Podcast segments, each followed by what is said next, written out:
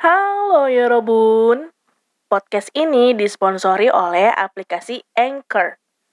Di mana lu bisa jadi podcaster sesuai passion lu lewat aplikasi yang ajaib ini.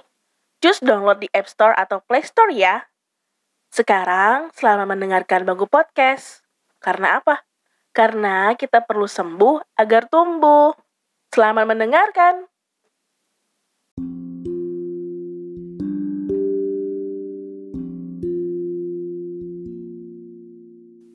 Halo, terima kasih sudah mau baca email ini.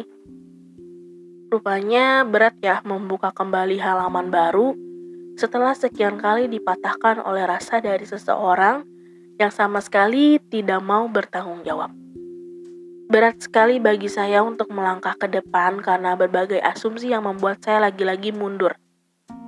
Saya sudah hampir tiga tahun ini mencoba untuk berjuang bersama diri saya sendiri untuk bisa melupakan dia laki-laki yang sangat saya sayangi dan saya cintai dulu.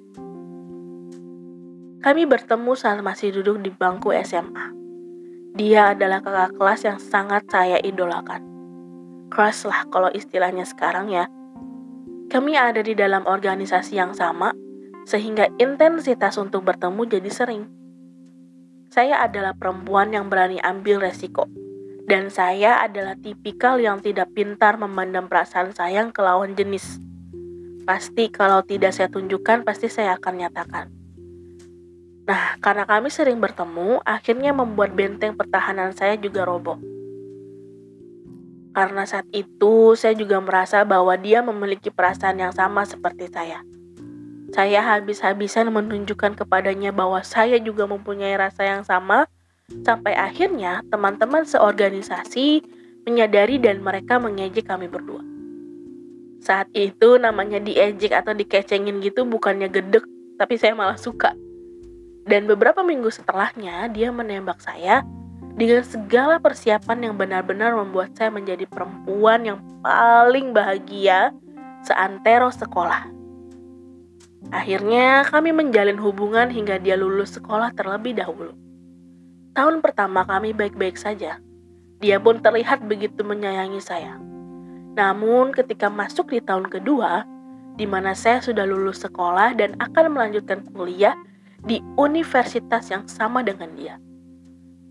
Di sinilah baru semua topengnya mulai terbuka, tapi karena saya bodoh, saya tidak mau menyadarinya. Selama kami kuliah di universitas yang sama, dia mulai mengatur dengan siapa saja saya harus bergaul. Ke mana aja tuh harus meminta izin dia. Dan yang gak masuk akalnya itu adalah ketika saya mau mengerjakan tugas makalah kelompok, dia mewajibkan di kelompok saya tidak ada laki-lakinya. Dan harus ada dia ketika kami mengerjakan tugas itu. Saat itu karena saya lagi bucin-bucinnya ya, saya suka-suka aja sih karena ngerasa ih dia sweet banget gitu. Segitunya nggak mau kehilangan aku. Tapi lama kelamaan saya mulai merasa ruang gerak saya dan pergaulan saya tuh sangatlah dibatasi oleh dia. Yang tadinya boleh main sama geng-geng cewek sekarang itu udah nggak boleh lagi sama sekali. Pulang kuliah diantar sama dia ke rumah begitu juga perginya tapi ketika saya melarang dia, dia marah. Dia hampir loh pernah memukul wajah saya tapi saya tangkis. Dan sering kali juga dia memukul lengan, kepala, menjedotkan kepala saya ke kaca mobil. Wah. Wah. Mengatai saya dengan bahasa yang tak pantas. Sehingga saya merasa bahwa hanya dialah yang mau menerima saya yang hina ini. Saat itu saya benar-benar dibawa pengaruh dia banget dan benar-benar down. Ingin ngadu tapi tidak ada satupun teman yang bisa saya ajak cerita karena mereka semua risih jika mantan saya tahu teman-teman dekat dengan saya. Hingga akhirnya saya merasa tidak aman jika berada di berada jauh di dekatnya. Saya saya ingin selalu dekat dengan dia dan saya menjadi anak yang tertutup. Walau dalam hati ada rasa ingin lepas darinya, tapi saya tidak bisa.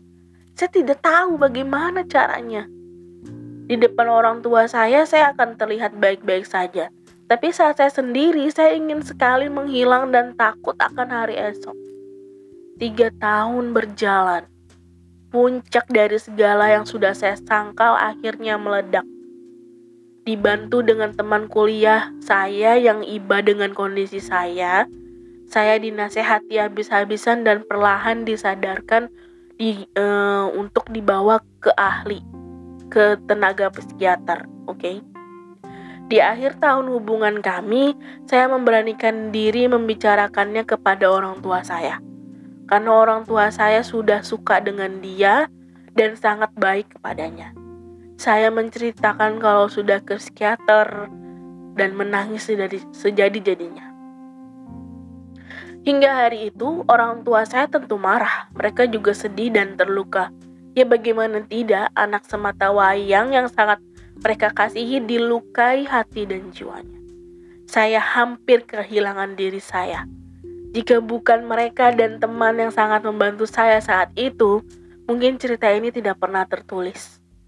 Sekarang sudah hampir enam tahun berlalu.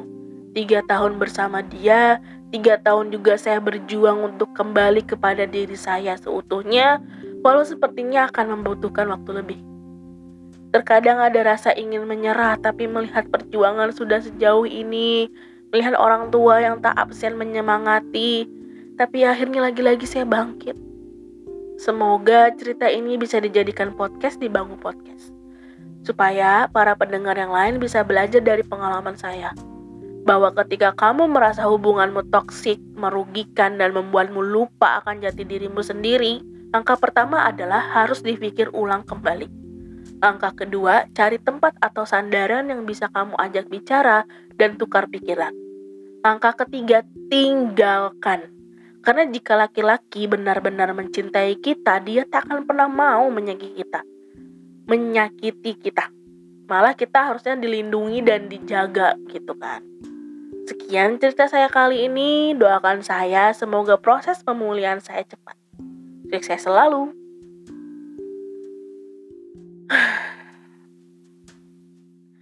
Hai untuk kamu yang sedang ingin sembuh agar tumbuh, seperti slogannya Bangku Podcast. Selamat ya, kamu sudah bisa sejauh itu melangkah untuk sembuh karena kamu tahu itu sangat penting bagimu. Terima kasih sudah membagikan kisahnya kepada kami. Ini pasti gak mudah kan buat kamu untuk mengorek lagi dan mengingat lagi luka atau bahkan trauma lama yang ingin kamu segera singkirkan. Rasa ingin menyerah ketika kita lagi berjuang itu adalah rasa yang normal, karena kita fokuskan untuk menghilangkan dengan segera gitu. Tapi apalah daya, semua itu ada waktu dan prosesnya. Makanya kita nggak boleh fokus sama rasa sakitnya. Tapi kita harus fokus pada hal bagaimana rasa sakit ini bisa kita olah menjadi sebuah cerita yang suatu saat nanti bakal kita kenang dan kita bakal bergidik sendiri. Kita bakalan kagum dengan cerita itu atau bahkan ketawa. Mau luka atau derita, ya harus kita nikmati juga sehingga kita bisa berdamai dan jalanin semua prosesnya supaya terasa lebih ringan. Semangat ya buat kamu, peluk semua rasa sakit, percayalah, ini tidak akan lama. Di depan sana sudah ada yang menunggu kamu, sesuatu yang tidak pernah kamu sangka-sangka. Oke? Jaga kesehatan juga, jaga pikiran, kamu kuat, kamu hebat, kamu pasti bisa. Peluk virtual dari saya, sarangnya.